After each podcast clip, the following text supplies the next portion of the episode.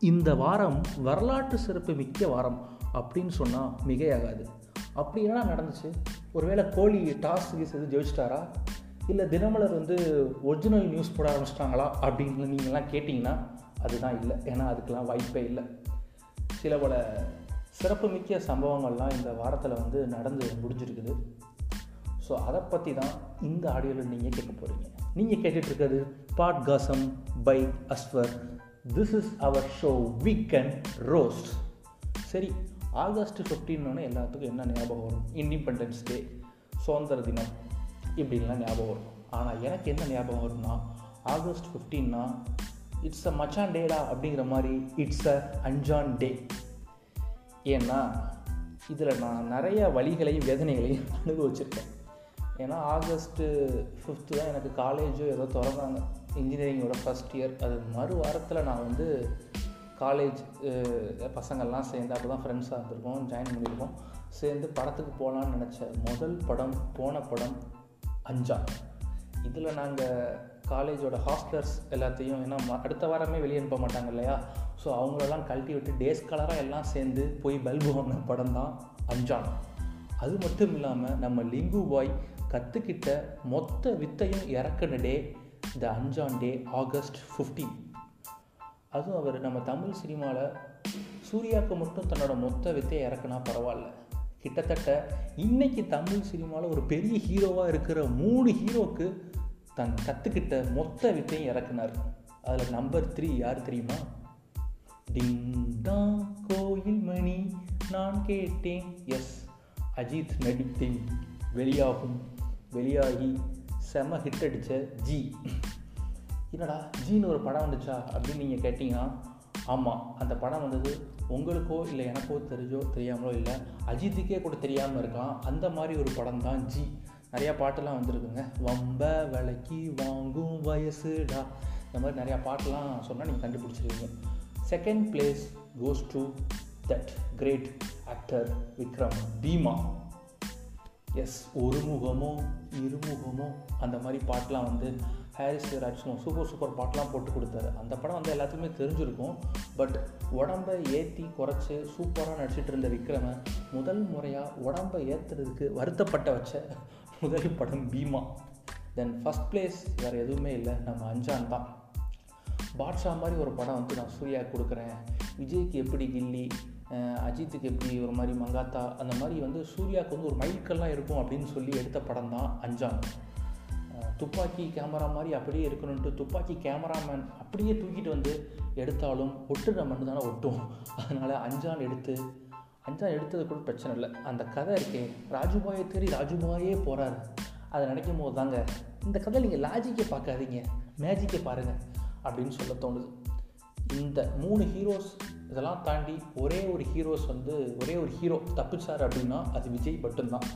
ஏன்னா சண்டைக்கோழி வந்து விஜய்க்கு எழுதின கதை. நடிக்க மாட்டேன்ட்டார். பட் படம் நல்லா போச்சு. அதெல்லாம் வேறு விஷயம். விஜய் மட்டும் எப்படியோ தப்பிச்சிட்டாரு. நல்ல வேலை போன உசுறு திருப்பிச்சு அப்படிங்கிற மாதிரி. ஓகே. நெக்ஸ்ட்டு யார்? இந்த வாரத்தில் நமக்கு வந்து ஒரு சிறப்பு மிக்க வாரமாக அமைஞ்சது அப்படின்னா நவரசா படம் பார்த்தது. ஆமாம் நான் ஆல்ரெடி பார்த்துட்டேன். பட் இருந்தாலும் அதில் என்னத்தை பேசுகிறது என்ன அப்படிங்கிறது ரொம்ப யோசனையாகவே இருந்தது. என்ன கிட்டத்தட்ட நவரசானா ஒரு ஒம்பது எமோஷன்ஸ் ஒம்பது கதைகளுக்குள்ளான படம் தானே அது. எப்போயுமே ஆந்தாலஜிக்கு வந்து நமக்கு வந்து ஒரு விதமான ஒரு அலர்ஜி உண்டு. நம்ம ஊர் public toilet bus stand toilet போனால் எப்படி மூக்க போட்டோமோ அது மாதிரி ஆந்தாலஜினா கருமோ கருமோ அப்படின்னு சொல்ல தோணும். ஏன்னா இதுக்கு முன்னாடி வந்த ஆந்தாலஜி சீரீஸ் பார்த்த ஒரு தாக்கம்னு சொல்லலாம். ஏன்னா பத்து சதவீதம் அரிய வகை ஏழைகளால் இயக்கப்பட்டு அரிய வகை ஏழைகள்லாம் சேர்ந்து நடித்து அரிய வகை ஏழைகளோட லைஃப் ஸ்டைலை காட்டுறேன். சோற்றுக்கே வழி இல்லாதவங்க ராயல் என்ஃபீல்டு புல்லட் வாங்கிட்டு போகிறதும் ரொம்ப சாப்பாட்டுக்கே கஷ்டப்படுறவங்க வந்து டூ பிஹெச்கே ஃபோர் பிஹெச்கே வாழ்வியல் வாழ்க்கையை காட்டுறதுமா தான் ஆந்தாலஜியாக இதுக்கு முன்னாடி இருந்தது. ஸோ அதே மாதிரி திருப்பி ஒரு ஆந்தாலஜி எடுத்தால் எப்படி இருக்கும்னு ஒரு சின்ன கற்பனை சார். அப்படின்னு மனிதத்தனமாக சேர்ந்து ஒரு ஒம்பது இயக்குநர்களை பிடிச்சி போட்டு எடுத்தால் அதுதான் நவரசா. சரி ஒவ்வொன்றுக்கு ஒவ்வொன்று சளைச்சதில்லைன்னு சொல்கிறாங்களே ஏதாவது ஒரு நல்ல கதை போர் அடிக்குது அப்படின்னு சொல்லி நான் ஒரு அஞ்சு கதையை மட்டும்தான் பார்த்தேன். அதுக்கப்புறம் முடிவு பண்ணேன் இனிமேல் ஆந்தாலஜி பக்கம் தலை வச்சு படுத்தா செருப்பு கட்டி அடிங்க சார். அப்படின்னு தோணுச்சு. ஃபஸ்ட்டு படம் வந்து நான் பார்த்த படம் வந்து ப்ராஜெக்ட் அக்னி ஏன்னா இன்ஸ்டாகிராம் ஃபேஸ்புக்கிலலாம் நியூஸ் பறக்குது. நம்ம கார்த்திக் நரேன் வாத்தியாரே கார்த்திக் நரேனு நம்ம இவர் கூட நோலன் கூட ஸ்பேரிங் போட்டுருக்காரு வா வாத்தியாரே அப்படின்லாம் மீன் போட்டு நம்மளை தட்டி எழுப்புறாங்க. சரி என்னடா அப்படின்னு சொல்லி போய் படத்தை போய் பார்த்தா ரெண்டு ஹீரோ நல்லா ட்ரெஸ் பண்ணி கோட் சூட்லாம் போட்டு ரெண்டு பேருமே நாசா இஸ்ரோவில் வேலை பார்க்குற விஞ்ஞானி மாதிரி இருந்து நல்லா ஸ்மார்ட்டாக இருக்காங்க. ஆனால் என்ன பேசுகிறாங்க அப்படின்னா நம்ம நிறைய பாரிசாலனோட வீடியோஸும் கொஞ்சம் மதன் கௌரி வீடியோஸும் எடுத்து டீகோட் பண்ணால் எப்படி இருக்கும்? அஸ்ட்ராலஜி பற்றி பேசுகிறாங்க வாட்ஸ்அப் ஃபார்வேர்ட்ஸ் சங்கியில் உட்காந்து பேசிகிட்டு இருப்பாங்கல்ல அதெல்லாம் இவனுங்க பேசுகிறாங்க அதாவது படத்தில் ஒரு ஒரு மாண்டேஜ் மாதிரி வரும். அதாவது அரண்சாமி வந்து ஒரு சயின்டிஸ்டாக இருப்பார். ஸோ வந்து அவங்க ஒய்ஃப் வந்து விபூதி வச்சுடுவாங்க அதை வந்து இப்படி அழிச்சிருவார் சார் அங்கே பாடுற மனுஷன் ஏத்திஸ்ட் அப்படின்னு சொல்லி சில்லறையெல்லாம் விட்டு இருந்தேன் ஆனால் இந்த மனுஷன் உட்காந்து அஸ்ட்ராலஜியை பற்றி அரை நேரமாக பேசிக்கிட்டு இருக்காரு பிரசன்னாட்டை. அதாவது நம்ம உலகம் வந்து அணுநாக்கியால் உருவாக்கப்பட்டது. எல்லாமே ஒம்பது கிரகணங்களால் தான் ஒரு மூ இருக்குது அப்படின்னு பிரசன்னாட்ட சொல்கிறார் ஒருவேளை பிரசன்னா அவரை சப்புன்னு அரைஞ்சு நான் அறையலை அந்த ஒம்பது கிரகணம் தான் என்னை வந்து உங்களை அடிக்க வச்சுன்னு சொன்னால் நம்ம அரவிந்த் சாமியோட ரியாக்ஷன் எப்படி இருக்கும்?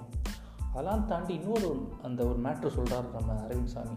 அதாவது இந்த உலகம் வந்து ஆல்ரெடி கம்ப்யூட்டர் ப்ரோக்ராம் பண்ணப்பட்டது. ஒருத்தரும் ஒருத்தர் கீழே ப்ரோக்ராம் பண்ணப்பட்டவங்க அப்படின்னு சொல்கிறாரு அதுக்கு நம்ம பிரசன்னா பொறா முட்டா கூ அப்படின்னு கெட்ட கெட்ட வார்த்தையில் திட்டி இது நான் திட்டலை.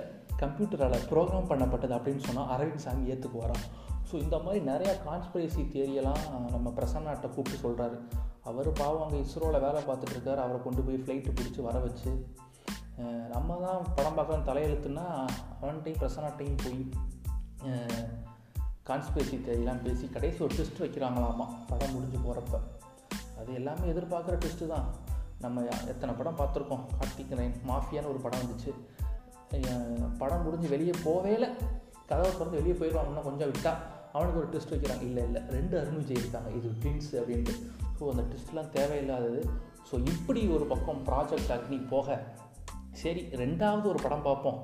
சூர்யாலாம் நடிச்சிருக்காரு. கௌதம் மேனர்லாம் இயக்குறாரு. அப்படின்னு சொல்லி பார்த்தா தட்ஸ் கித்தார் கம்பி மேலே நின்று. அப்படி என்னத்தை சித்தார் கம்பி மேலே சூர்யா நிற்கிறாரு அப்படின்னு சொல்லி தான் அந்த படத்தை பார்த்தோம். ஆனால் சூர்யா உண்மையிலேயோ வளையாளி நீ? கௌதம் மேனன். எப்படியும் ஸ்கிரிப்டெல்லாம் சும்மா வாரணமாயிரத்தை மாறி ஒரு படம் எடுத்துன்னு சொன்னால் வாரணமாயிரத்தையும் எடுத்து வந்து கொடுப்பாரு அப்படிங்கிற புரிஞ்சுட்டு நேக்கா ஓடிடிக்கு தள்ளி விட்ட பற்றியா சூர்யாயோ நீ வேறு லெவலியா சார் வாரணமாயிரம் மாதிரி எனக்கு ஒரு கதை வேணும் சார் இந்த வாரணமாயிரத்தோட டேட்டட் சீன்ஸ் அதோட ப்ரீக்வல் சீக்வல் எல்லாத்தையும் சேர்த்து எடுத்து கொடுக்குறேன். வேறு ஒன்றும் இல்லைங்க அதாவது நம்ம சூர்யா வந்து மேக்னாவோட ஆவி அமெரிக்காவை தேடி போகாமல் மேக்னாவோட ஆவி அமெரிக்காவிலேருந்து லண்டன் வந்தால் எப்படி இருக்கும்? ஸோ பேசிக்கலாக ஒரு மியூசிஷியன் ஸோ இவர் மேக்னாவோட ஆவியை தேடி லண்டன் போகிறாரு அதுக்கு முன்னாடி ஒரு பொண்ணை பார்க்குறாரு அப்படிங்கிற மாதிரி சூர்யா வந்து ஒரு மியூசிஷியன் அவரோட பேண்டில் சாரி அவரோட கம்போசிங்கில் ஒரு பொண்ணு வந்து பாட வராங்க. அவங்க ஹீரோயின் மேக்னாவாவது மயிராவது அப்படின்னு சொல்லி இந்த பொண்ணை டாவடிக்க ஆரம்பிச்சிடுறாரு நம்ம சூர்யா. அதுக்கப்புறம் அந்த பொண்ணு தன்னோட கம்போஷன் மியூசிக் கம்போஷன்லாம் முடிச்சுட்டு ஹெட்செட் மாட்டிட்டு ரோட்டில் நடந்து போய்கிட்டு இருக்கு அடையாறு பிரிட்ஜில் உடனே நம்ம சூர்யா அங்கே தான் நீங்கள் கவனிக்கணும் ஆமாம் எஸ்கே அண்ணாவோட ரெஃபரன்ஸ் வேறு ஒன்றும் இல்லை. ஸ்டாக்கிங் அவன் இவ தான் இவன் தான் அவன் இவ தான் அப்படின்னு சொல்லி பைக்கில் வந்து ஸ்டாக் பண்ணிவிட்டு வர்றது நம்ம சூர்யா. வந்து சா நான் உன்னை லண்டன் பிரிட்ஜில் தான் பார்ப்போம்னு நினச்சேன். நீ என்ன அடையார் பிரிட்ஜில் நடந்துட்டுருக்கேன்னு சொல்லி ஆட்டோ பின்னாடியே இந்த அசனத்தை எழுதலாமே அப்படிங்கிற மாதிரி டைலாக்லாம் சும்மா கௌதம் மேனன் ஸ்டைலில் பொழிஞ்சு தள்ளுறாரு அப்போ பேச ஆரம்பித்தாங்க தான். ஆக்சுவலாக அதுக்கு முன்னாடி பேச ஆரம்பிச்சிட்டாங்க. இந்த கம்போஷனுக்கு வரும்போதே பெத்தோவன் இளையராஜா எல்லாத்தையும் சும்மா கலந்தடிச்சு அந்த ஸ்பாட்லேயே ஒரு டியூன் ரெடி பண்ணுறாரு நம்ம சூர்யா. ஸோ பேசுகிறாங்க பேசுகிறாங்க பேசிக்கிட்டே இருக்கிறாங்க. கஜினி படத்தில் நம்ம அசின் சொல்லுவாங்கள்ல பேசுகிறான் பேசுகிறான் சென்னை ஏர்போர்ட் வரைக்கும் பேசுகிறாங்கிற மாதிரி ஃபுல்லாக பேசிக்கிட்டே இருக்காங்க. அந்த மாதிரி கான்வர்சேஷன்லாம் எடுத்து இந்த கிரஸ் மீம்ஸு இந்த எக்ஸ்ட்ரால்ஸுக்கெல்லாம் பண்ணிங்கன்னா கொஞ்சம் யூஸ் ஆகும். அந்த மாதிரி கான்வர்சேஷன் தான் இருக்குது திரும்பி பேசுகிறாங்க வா ஒரு பாட்டு கேட்போம் அப்படின்னு சொல்லிட்டு இந்த இடத்துல வாஸ்து சரியில்லை. அங்கே போய் சாஞ்ச மேடிக்குன்னு ஒரு பாட்டு கேட்போன்ட்டு பாட்டு கேட்குறாங்க அடுத்து இல்லை இல்லை எனக்கு ஒரு டியூன் கிடச்சிச்சு அப்படின்னு சொல்லி ஓடுறாரு. நம்ம ஹயர் சிறக்கா இருந்தால் நேரம் அமெரிக்கா லண்டனில் தான் டியூனே போட்டிருப்பார். இவர் என்ன ஓடி போய் ஒரு டியூன் எடுத்து வரேன்னு சொல்லிட்டு டியூன் எடுத்து வர்றாரு. பஸ் டிக்கெட்டை மறந்து வச்ச மாதிரி. ஸோ இப்படி பேசுகிறாரு அவங்க அம்மாவுக்கு இன்ட்ரடியூஸ் பண்ணி வைக்கிறாரு எல்லாம் ஓகே கடைசி என்ன ஆகுது அப்படின்னா அந்த பொண்ணு என்ன ஆச்சு? பிரேக்கப் ஆயிடுது இந்த கதையை ஃபுல்லாத்தையும் ஃப்யூச்சரில் ஒரு மியூசிக் வாசிச்சுக்கிட்டே ஒருத்தவங்க சொல்லிகிட்டு இருக்காரு. நம்ம தான் நெட்ஃப்ளிக்ஸு காசு கட்டியிருக்கோம் கேனப்பையன் உட்காந்து இந்த கதையெல்லாம் கேட்டுட்ருக்கோம்னா அவங்க ஏன் கேட்குறாங்கன்னு தெரிய மாட்டேது. ஸோ இப்படி நவரசா போக அடுத்து ஒரு படம் பார்க்க உட்காந்தோம் அதுதான் பீஸ் கார்த்திக் சுப்ராஜ் இயக்கத்தில் வந்த பீஸ் சரி எல்லா படமும் ரொம்ப ஒவ்வொன்றுக்கு ஒன்று சலைச்சது இல்லைடா. இதாச்சும் கொஞ்சம் நல்லா இருக்குமே அப்படின்னு பார்த்தா உண்மையிலே நல்ல கான்செப்ட் அப்படி தான் நான் கௌதம் மேனன் உண்மையிலே வேறு லெவலுங்க நம்ம எதுக்கு இந்த மாதிரி கம் கித்தார் கம்மி மேலேன்ற படத்துலலாம் கேமியோலாம் பண்ணிக்கிட்டு வேறு நல்ல படத்தில் கேமியோ பண்ணுவோமே அப்படின்னு சொல்லிட்டு பீஸ் படத்தில் அவரே நடிச்சிருக்காரு. இருக்கவே இருக்காரு கார்த்திக் சுப்ராஜோட ஆஸ்தான ஹீரோ டெய்லர் மேடுங்கிற மாதிரி பாபி சிம்வா ஃப்யூச்சர் ஃபிலிமில் போட்டால் இவன் மொத்த படத்தையும் ஊற்றி முடிடுவான். அதனால் இந்த மாதிரி ஏதாவது ஆந்தாலஜி வந்தால் நைஸாக தள்ளிவிட்டோம்னு சொல்லிட்டு அதுக்காண்டி நம்ம பாபி சிம்மா வச்சுருக்காங்க. ஸோ அவர் தான் அந்த படத்துக்கு ஹீரோ ஒரு இலங்கை அதாவது இலங்கையும் நம்ம தமிழர்களும் அந்த போர் சூழலில் எடுக்கப்பட்ட தான் அந்த படமே. ஸோ வந்து இலங்கை இராணுவம் அந்த பக்கம் இருக்குது இங்கே வந்து நம்ம ஈழத்தமிழ் இராணுவம் இருக்குது அதில் வந்து பாபி சிங்கா நம்ம கௌதமேனெல்லாம் இருக்காங்க. ஸோ வந்து ஒரு பையனோட தம்பியை காணும் அப்படின்னு சொல்லும்போது அது எதிர் கேம்பில் அதாவது அந்த வீட்டு பக்கத்தில் இருக்கான் இங்கே போய் நீங்கள் போய் கூட்டு வாங்க என் தம்பின்னு ஒரு சின்ன பையன் சொல்கிறான் கூட்டு வரும்போது நிறைய ரிஸ்க்ஸ் இருக்குது ஏன்னா அங்கே வந்து இலங்கை இராணுவம்லாம் இருக்காங்க இல்லையா? ஸோ அவங்க சுற்றுவாங்க சொல்லிட்டு இவரும் கஷ்டப்பட்டு போய் தன்னோட தம்பியை அங்கே ஒரு டெஸ்ட் இருக்குது நான் இப்போ சொன்னால் அது வந்து கரெக்டாக இருக்காது. அதனால் நீ அங்கே போய் பாருங்கள் அந்த தம்பியை கூப்பிட்டு வர்றப்ப பாபி சிங்காவை கையிலேயே சுட்டுறாங்க. சரி கொல்லாமல் விட்டாங்களே கையிலேயே சுட்டாங்களேன்ட்டு வர வேண்டியதானே வந்தாச்சு. வந்துட்டு அவன் நான் கொண்டு வந்த உயிரையும் சுடலை என்னையும் சுடலை கையில் தான் சுட்டான். அந்த இலங்கை இராணுவத்திட்ட ஒரு நேர்மை எனக்கு பிடிச்சிருக்கு. அவன்கிட்ட ஒரு மனிதாபிமானம் இருக்குது அப்படின்னு சொல்லி நெஞ்சை நிமித்திக்கிட்டு போய் நின்னா அவன் சொல்கிறதா செய்வான். அவன் ஏதோ அரை இருந்திருக்கான். அதனால் விட்டான். பாபி சிங்காவையும் அந்த கூட வச்சுட்டு வந்த இன்னொரு உயிரையும். அவன்கிட்ட போய் நெஞ்சை நிறுத்திட்டு உன்ட்ட ஒரு மனிதாபம் இருக்கிற அப்படின்னு சொன்னேன் அவன் டமக்கு நெஞ்சிலே போட்டு சொல்லிட்டான். நமக்கு அப்போ கைத்தட்ட தோணுச்சு. அப்பாடா பாபி சிங்கா சுத்துட்டாடுறான் அப்படின்னு சொல்லிட்டு தேவையா பேசாமல் மூட்டு கேம்பில் உட்கார வேண்டியதானே ஸோ இந்த மாதிரி இந்த படங்கள்லாம் முடிஞ்சு போவேல அடுத்து இன்னும் ஒரு ரெண்டு படம் பார்த்தேன். அரவிந்த் சாமி டைரக்ஷனில் வந்த ஒரு படம்.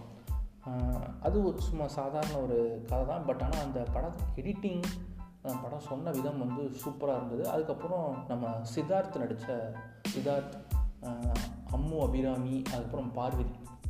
அது உண்மையிலே அந்த படமும் ரொம்ப நல்லா இருந்தது. என்ன அம்மு அபிராமி கேரக்டரில் ஹையர் வெர்ஷனில் நடித்தாலும் அவங்களுக்கும் சா உறுதிடா அப்படிங்கிற மாதிரி நம்ம பார்வதியை கொண்டுறாங்க கடைசி.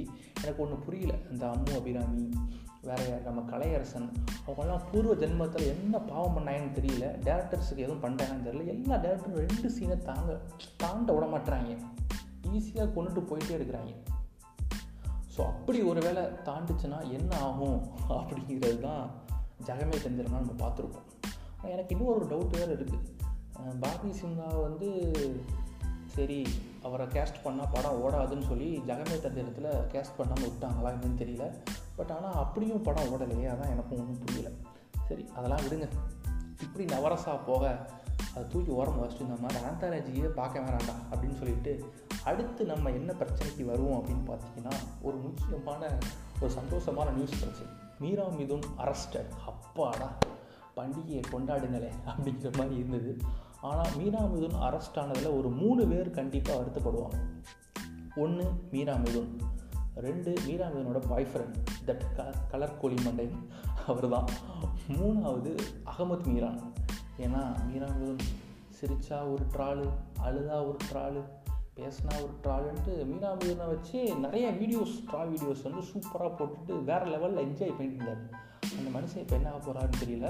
அடுத்த மீனவ அரெஸ்ட் பண்ணுறது ஒரு வீடியோ போட்டிருக்காரு. அடுத்த விளாக் எடுத்துகிட்டு போய் இங்கே பாருங்கள் பாருங்கள் நண்பர் நண்பர்களே. மீனவன் அரெஸ்ட் பண்ண பார்த்துக்கோங்க. அப்படின்ட்டு வீடியோ போட்டாலும் ஆச்சரியப்படுறதுக்கு இல்லை. ஸோ மீனாமிதன் வந்து பேச்சின பேச்சு ஷெடியூல் கேஸ்ட்டை பற்றி பேசினது. ஏன்னா இதுக்கு முன்னாடி எனக்கு தெரிஞ்சு அவங்கள அப்போவே அரெஸ்ட் பண்ணி உள்ளே வச்சுருந்துருக்கணும். விஜய் விஜயோட ஒய்ஃபு சூர்யா ஜோதிகா பற்றி பேசினப்போ. இப்போ பேசின பேச்சு தரமான பேச்சு தரமான வீடியோ எடுத்து எடிட் பண்ணி நம்ம ஆளுக வச்சு செஞ்சு எடுத்துட்டானுங்க. அதெல்லாம் தாண்டி நேரு ஜெயிலுக்கு போலையா? காந்தி ஜெயிலுக்கு போலையா? பெரிய தியாகி மாதிரி தியாகி பென்ஷன் ஆகிட்டு உட்காந்துருக்காங்க முகேவி அவங்க ஜெயிலுக்கு போனாங்கன்னா சுதந்திரத்துக்காக போய் ஜெயிலுக்கு போய் உட்காந்தாங்க நீ என்ன பண்ணுன? அப்படின்னு கேட்க தோணுது. ஸோ பேசின பேச்சுக்கு போலீஸ்காரங்க வந்து ஈஸியாக பிடிச்சிட்டு வந்துட்டாங்க. கேரளாவில் போய் அரெஸ்ட் பண்ணிட்டு வந்துட்டாங்க. இப்போ லேட்டஸ்ட் நியூஸ் என்னன்னா அவரோட பாய் ஃப்ரெண்டு அபிஷேக் ஷியாமா ஆ அவரே அரெஸ்ட் பண்ணி வச்சிட்டாங்க.